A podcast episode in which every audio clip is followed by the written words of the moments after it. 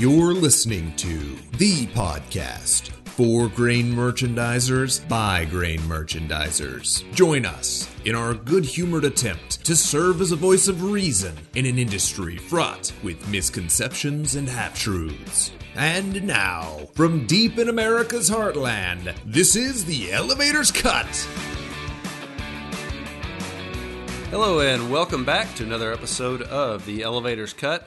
I'm Roger Gaddis. And I'm Jason Wheeler. And today we're going to talk about a phenomenon, if you will, that's been happening lately. It's nothing new. Uh, of course, nothing we talk about on here is really new. But uh, we thought it was uh, an interesting topic to discuss uh, in light of um, the current outlook of the corn market going forward here as we are in 2019 looking into the bright and unburnished future that is the grain market. So Jason, what am I talking about? I don't know. You use a lot of words. Uh, but yeah, we want to talk about how folks are hedging their new crop 2020 corn purchases in not new crop 2020 futures. Uh, and and it's it's a it's a spread play. It's a it's a risk that uh, that people are taking. That you know, there's as uh, I believe it's Ecclesiastes. It says there's nothing new under the sun, and uh, this has happened before. We've seen it, and and there are definitely some some pitfalls and uh, and all that. So, anyways, we wanted to talk about that and and what that means. I think it was in the book of Ecclesiastes, but I believe it was King Solomon who said that. Well, that's up for debate. It was a. Uh, if you want to get into a biblical thing here, it said uh, it was a ruler that was a son of David, uh, but it was a but I mean, I, I, mean, Israelites today call themselves sons of David. Still, I'm so, a son I mean, of David. Randy, you are the son of the devil. well, whatever. Um, anyways, this is helpful. Uh, th- we we needed to give you guys a good biblical background before we delved into this zeitgeist and and swimming we, motions. I'm doing swimming motions and the. Uh, the '70s disco thing where you plug your nose? Going Cocaine. What's going on today? it's been a long week, folks. The market's been up, down, sideways, and back again, and it's been nutty. Yes, Yet sir. here we are. We've triumphed. It has.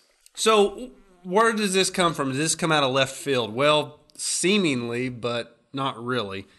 Uh, this was about a month ago now, kind of right before we got into this rally. It's it's mid June 2019 right now, and, and when this rally started here a month, five weeks ago, is, is when we uh, this was brought to our attention or the attention of the you know the grain trading world now.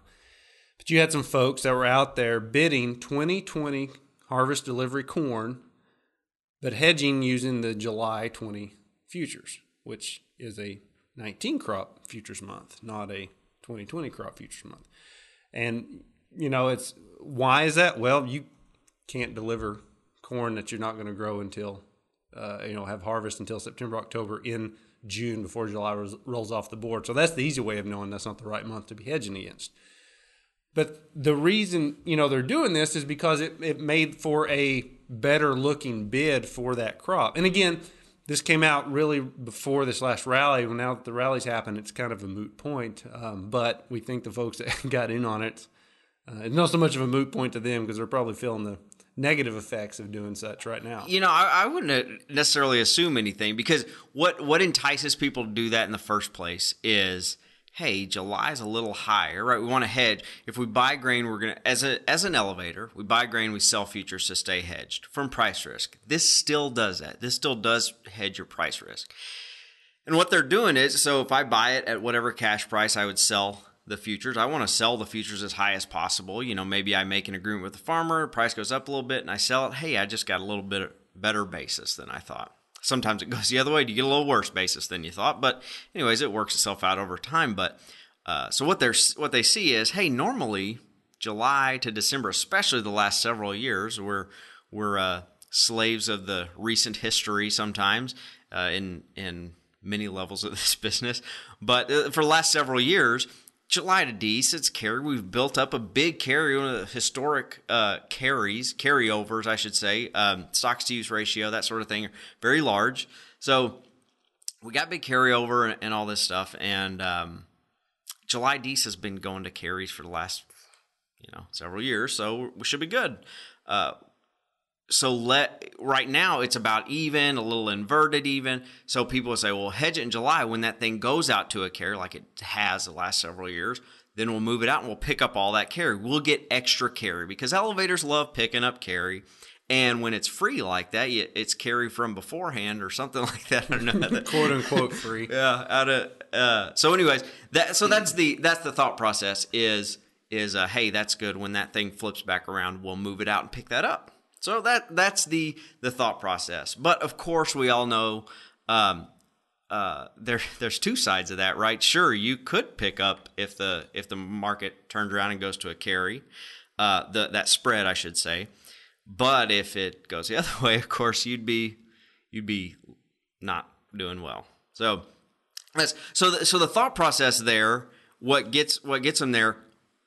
Uh, now that spread we just looked before, and what was it? 48 mm. cents inverted yeah. right now. So people start doing this uh, for, and, and, I looked at the history of this spread uh, for for a year. It's bounced around between maybe five or ten cents inverted to even about for over a year, and then around early May or so, it just took a took a nosedive. And, and when it did, it incentivized people more and more that hadn't been doing it to maybe we should do some of that, and because it's going to come back. And now it's the people who started doing that are not in great shape. Um, but if you hadn't done much of it, you think, hey, do a little more, average it down. Uh, so this bigger inverse may be a greater incentive for guys to do that. I don't know. Yeah, time will tell. Uh, for sure, the ones that haven't done it yet, the ones that already have, are probably wishing they wouldn't have. But uh, so it goes. The you know the the whole you know, this just goes into the face, flies in the face of the you know proper hedging theory, which is you know buy the uh, when you buy grain, you you sell futures in the month where the delivery is going to happen, and vice versa. I mean, that's that's just you know hedging 101, and this tries to take a a different tack, which is it's unnecessary. You don't have to spec on spreads with physical grain. I mean, you can do that on your on another account on the side. You know, not not that that would make it right necessarily, but it's it's not necessary. Like you said, it's not a necessary thing to do. And when we first heard about this, you had some folks in Illinois doing it, and it was you know they're buying new crop versus the Dece, and they were they were hedging in July. And in Arkansas, uh, some folks down there were doing it. Of course, they buy new crop versus a SEP, and you know doing that uh, spread to the with the July. So both of them, you know, were, were hedging in a, in a too early of a month for, for proper hedging. And when they when we first started hearing about this, uh, you know, like Jason said, that spread was flat. So if the case in Arkansas was new crop bids for 2020 corn were roughly 10 over the SEP was roughly the bid in the country. And so this particular buyer, this particular company was out there bidding 10 over the July, and there was about a five cent inversion from July to SEP. So that that rea- reality was they were you know were they were buying 15 over the SEP. They were pushing the bid a nickel. Well, if you're going to push the bid a nickel already, you could probably get it bought and still hedge where you need to. But they thought, well, we'll show a better bid now, better price now, and then hoping, and if that spread goes back to a say a 10 cent carry, July SEP go to a 10 cent carry, well, now we own it cheaper than if we'd bought it at 10 over by nickel. Yeah, and, and uh, so so the thought process behind that is is uh, is let's give we we think we're going to pick up this. We're about to just make a bunch of money, basically, is what they think off of this spread because we know where it's going, and we're going to make money off of it. The, one of great Mr. White quotes is is the uh, the worst thing you can have on a on a spread is an opinion. Um, so you got to think of what, what our business is. We'll get into that, but but the, their their thought process was, I'm about to make all this money, and and really they're taking risk to do it, whether they're 100% sure this is going to happen or not. They're taking a risk to do it, and instead of actually making all, all of that spread since they're going to take the risk to do it they're they're giving it away before it's even happened um, to to the farmer so for farmers listening doing the, uh, listening to this and you're like oh no is this going to be an issue for me well it's a great opportunity for farmers is what it is because Mm-hmm. it's guys taking risks that they don't know the outcome of no, no matter how sure they feel they are they don't know the outcome of the risk it's and, uncertainty, yeah. and before they even profit what they think they're going to do they're giving it away so it's a great deal for farmers um, As long as they the company doesn't do a whole bunch of them and go under and you can't pay anybody. That's there's that's there's the risk. risk. Yeah there's the risk. And not an unprecedented one either. right. So so that's uh that's the deal. But but it goes back to so from a now, now I'll switch to the the grain perspective the grain elevator perspective. It goes to the thought of to me what business are we in? And what do we use futures for well as a grain elevator that hedges trades trades basis and stuff and you can say trades spreads too in an you know in to a certain extent is our our goal is to hedge grain capture changes in basis and uh, use spreads to connect those uh, purchases and sales and, and all that. So, uh, which is all good. Here's the deal. Um, like Roger said, this is that to do all that, you have to hedge in the month where delivery happens and uh, and all that, and you're using your spread to connect where your delivery of your sales is going to happen and all that. Um, when you're doing this sort of thing, what you're doing is just simply speculating on a spread. I mean, that's it. So you could, if you if you had this opinion, this very strong opinion, you could hedge your stuff like normal versus Dees if or SEP, whichever if you're in the South. Uh, but you could hedge yourself your your stuff just like no, normal and not take this spread risk.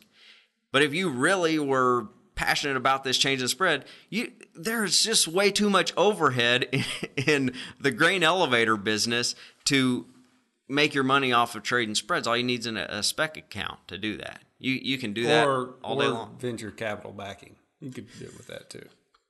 Yeah, you can do a lot of venture capital uh, backing. Um, is that what Bernie Madoff called it? Venture capital? Yeah, I think so. That sounds about right. That's a venture. That sounds Um, adventure. And capital happened. So The you know, so you might be listening, thinking, well, what's the connection? Why would a, buyer in Illinois and a buyer in Arkansas be doing this? I have a strong hunch they probably have the same broker, and the, the is who probably had the idea and spread down. Um, so again, it's not a necessarily a thing that that elevators or buyers are sitting there thinking of their own. They could be, but much like all the other information out here in the marketplace, uh, specifically when it comes to say producers and their selling habits, it's usually someone plants the seed and it uh, it germinates, and then it does whatever it's going to do. And we understand the irony as Roger and I work for a company called White Commercial, works with grain elevators, and we are futures brokers. We handle their futures brokerage. But and obviously, we in our talks with our elevators are are, are hearing about it. So so how it's come up is we're hearing about it. We see it on social media some too. Uh, but it, but it's a lot of time it comes up because our customers who we say this is a terrible thing and a lot of risk you probably don't want um, are competing with this sort of stuff. So, um, and and taking spread risk is a lot like uh, like I, I have these conversations with folks about getting their hedges in on time, or uh, a merchandiser that says, you know, I'm gonna I'm gonna wait. The, the farmer sells them something. It's an up day. Farmer sells them something because markets are up, and "Oh, it's. I feel like it's going to keep going a little bit, so I'm going to wait to hedge. Well, that's speculating, you know. And uh, of course, and, and I tell them this, but but oftentimes the person who is doing this, making this decision to not hedge, or in this case, hedge in the wrong month, uh, is not the person whose capital is at risk for this. So there is. So I, I like to make the delineation of what are you going to get some extra big bonus because you got to hedge it a couple cents higher, or in this case, you picked up an extra 10 cents on the spread? Like, are you going to get some big bonus out of that? Or what if it, if if it happens the way you hope? Mm-hmm. What what are you going to personally benefit? Well, you know, I don't know. Over time, maybe if I can show, okay, we can have that that talk. What what about if it doesn't? we you've taken this risk now, and if it blows up you know, astronomically, you're going to get fired. Why, why, why take this risk?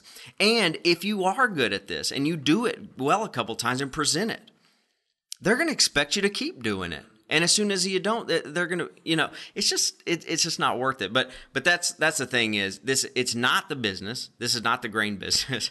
It's, it's price risk. It's, it's in this case, spread risk that is not part of your business. And, and, you know, I think it is important to make the distinction between speculation and calculation.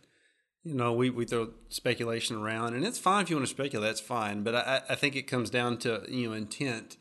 Uh, like you said, Jason, we, we've got we've got risks that we can take or choose not to take in this business. So, in the simplest format, we hedge. We we want to do away with price risk. We want basis risk, and to some lesser degree, spread risk. You know, we need spreads to do do some moving for things to happen. Um, so it's just a matter of, of what risk you want and what the calculated return is to take on that risk, which is the main reason we hedge off price risk because we want basis risk. Basic basis has a you know somewhat of a consistent pattern year in year out. It's a lot easier to trade. Spreads are probably right below that in, in it, you know, in their predictability that way, at least in the, the way they behave. And then price is the, the least thing that you have any understanding of, um, unless you do that, you know, harmonic balancing stuff or you're going to Uranus and Mars corn and whatnot. But you know, that's a that's a topic for another day.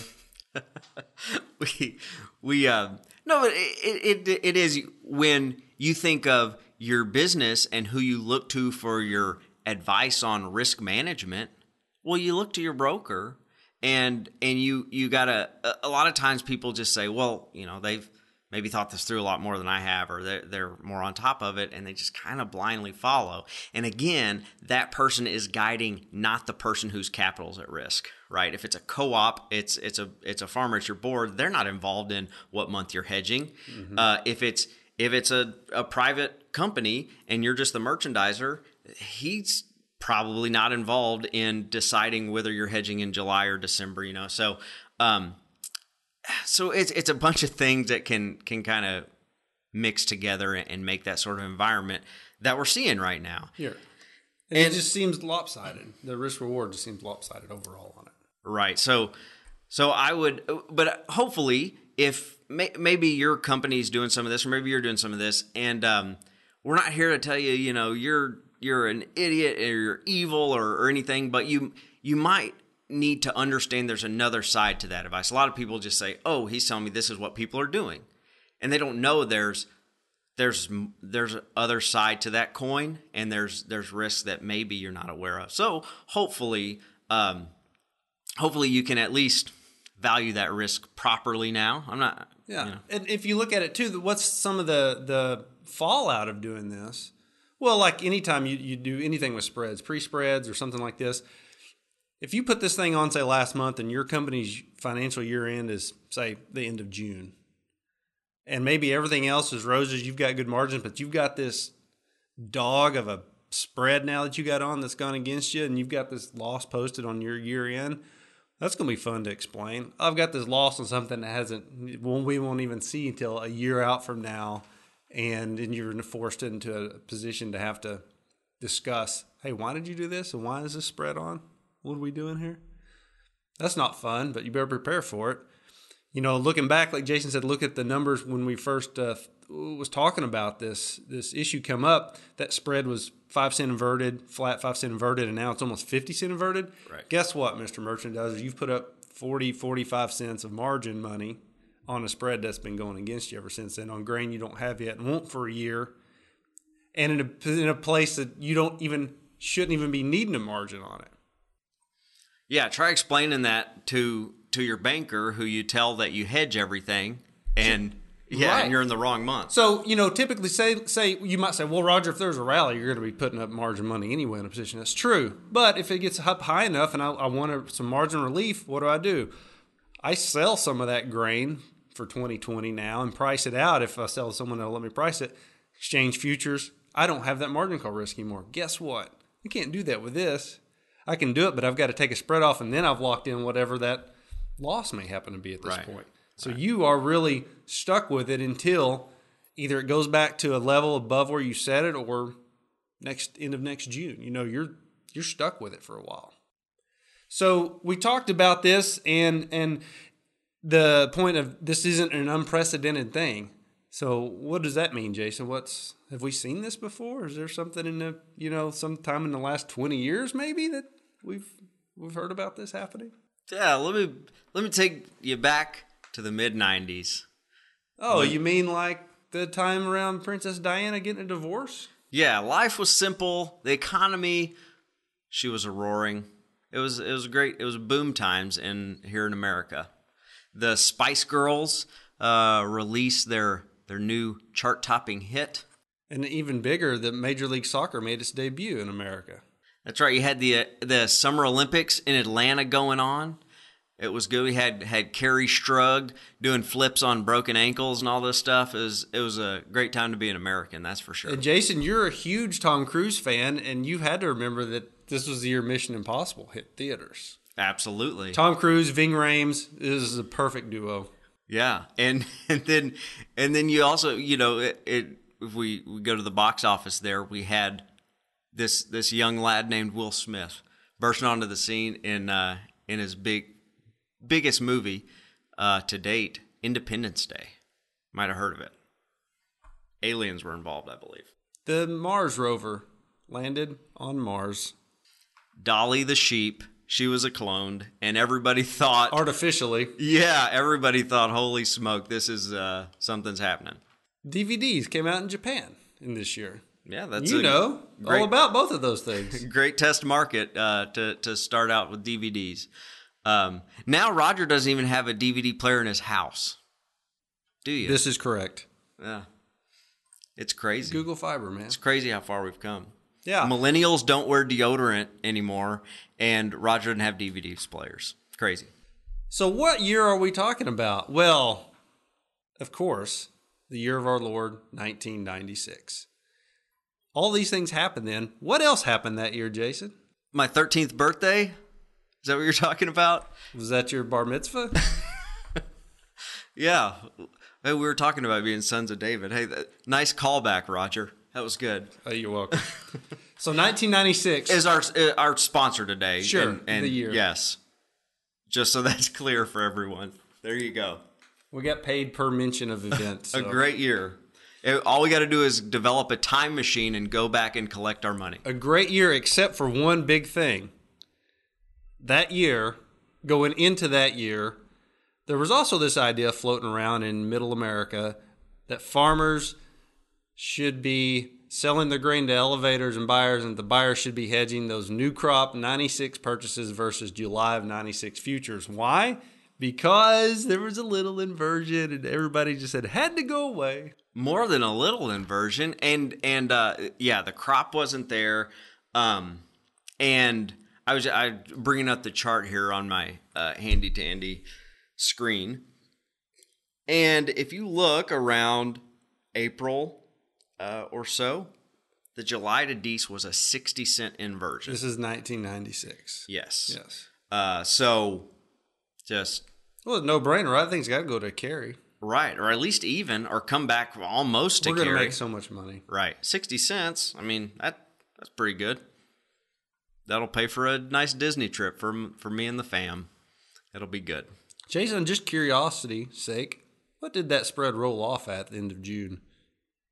Uh, around a dollar and 60 cents Oh. inverted. That would is, ladies and gentlemen, what you would call not working out correctly. Some people uh, refer to that as a little bit of a backfire. A little bit of a hiccup, if you will. We uh, so yeah, you, you, folks are anticipating, hey, I'll pick up at least 60 cents, 50, 60 cents here, and they lost a dollar. And uh, And also, in some cases, lost their business. Yeah, uh, multi generational family businesses. Uh, and even farms. So this is an interesting thing here. Uh, we said for farmers, hey, this this doesn't affect you if you're selling to somebody. Do this, but a lot of farmers had their own futures accounts, and um, and they were doing this, or HTAs where the elevators allowed them to set their futures versus July and roll them out later. Um, the that in that case, the farmer is eating that inverse. And, and bring that up because, at least according to Ag Twitter, there's some of that happening. You know, there's a lot of questions on the farmer saying, well, why shouldn't I put on an HTA next July and then just roll it in a new crop when it's there? Well, better be hanging on to some of 19 corn just in case it doesn't work out for you. Right. If not, like you said, you're going to be eating that deal, and it's it's un, it's completely unnecessary. It's it has no there's no need for it anywhere. Hopefully, you get a little skeptical when you hear things like, "Hey, that stuff you normally make twenty cents, here's an extra sixty cents on it." Uh, you know, going to quadruple what you make, um, and so just like a lot of those things don't really work out. Not not only they not materialize in this case, they went aggressively against you the other way. There's a huge amount of risk from an old crop to a new crop spread, whether it's July SEP or July D's. In this case, it goes to $1.50 inverse. Guys, this year, this year, started doing this spread uh, or or hedging in July around, you know, a nickel, 10 cents inverted, thinking, hey, we're it's going to flip around and we'll get an extra 25, 40 cents. Well, now they're 40 cents in the hole.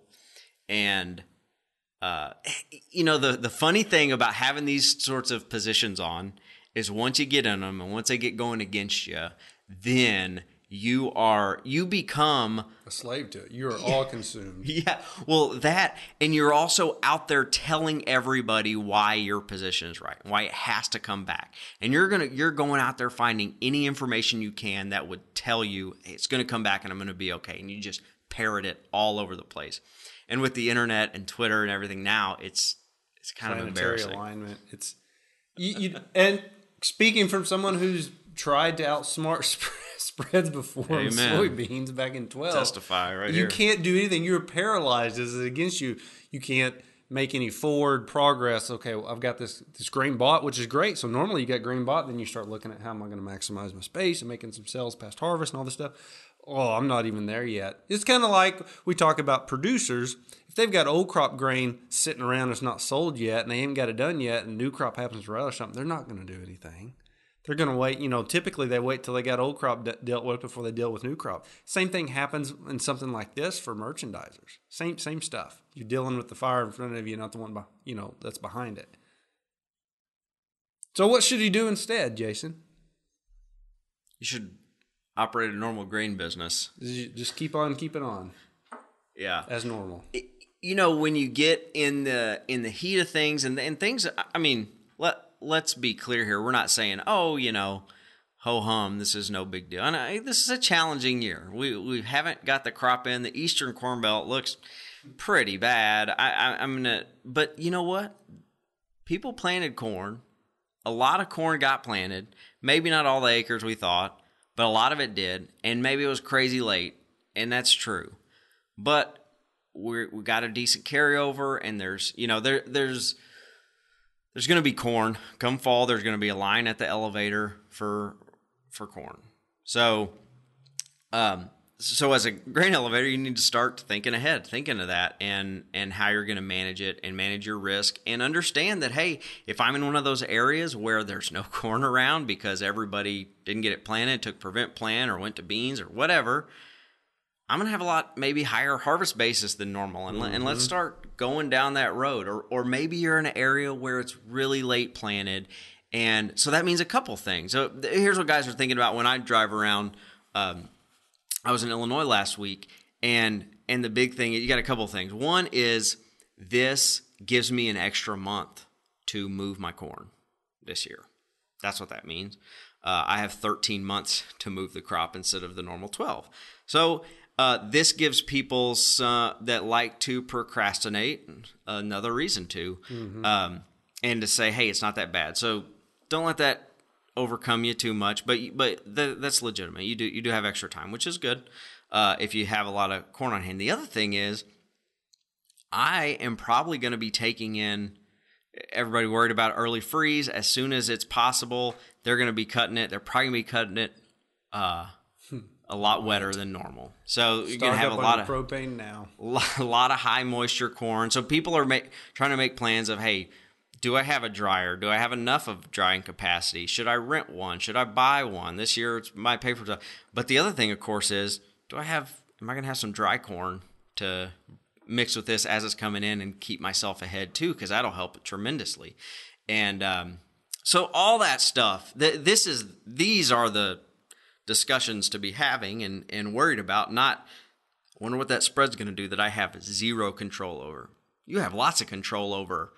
Am I going to get a dryer? Am I going to rent one? Am I going to uh, carry old crop corn? You these these are these are things of, about grain business and how how to run your grain business that you can control and you can make decisions and you can live with and you can you can uh, you can manage. But You can affect the output. yeah, This but other thing you can't. It affects you. Putting your spread. So what you're going to do, you're going to be consumed by that and all these other challenges that are legitimate challenges this year and are unique. You're not going to be focused on, and you're not going to have a good plan on those because you're going to be too busy looking up articles about why the spread's going to come back and trying to find somebody who will, uh, who's a professed expert that will agree with you and all that stuff. So that's that's the danger. So not, it's not just the danger of you're gonna lose your butt on this spread, which maybe you don't, and I, I hope I hope it doesn't happen, right? But but it's it's a risk and it makes you worried. Um, not only that, if that does happen, but you've also put yourself behind other grain, grain elevators because and, and you, you're not doing a good job for your customers to take care of them Yeah. this fall with what you know is coming. Yeah, and it just kind of struck me. If you think about the basis risk, risk on something like that, you paid 10 over July for something and it rolls off, let's even say a 40 cent inversion. You own something at 50 over now at harvest.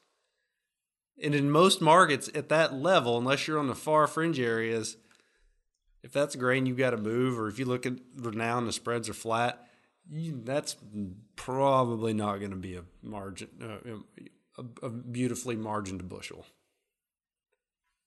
at all. Right.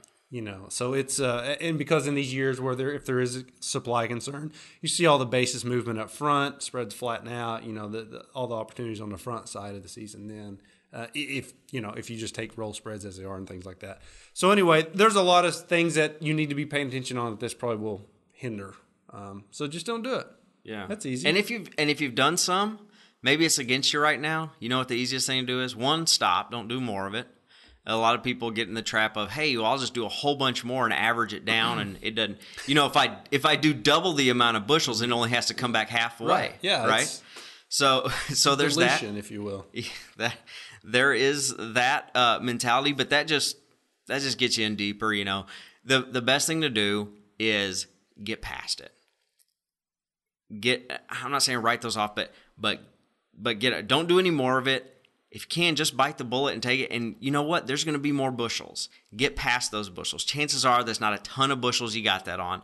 Don't get hung up with it overall you're trading an average position over the entire year you're you're gonna trade this many bushels you're gonna buy them at an average of whatever and my guess is what you've got hedged so far is not gonna distort that yearly amount that total average just uh, by that much just um, get past it and get focused on the right things back to the fundamentals you know when everything's blowing up the guy who can be calm and focused on the fundamental things uh, like buy basis, sell basis, and spreads, and not getting emotional. Those are the guys that that make it through best this year and sleep the most. Also, All right. Well, that was a really good take on a really good topic. So thank you, Jason.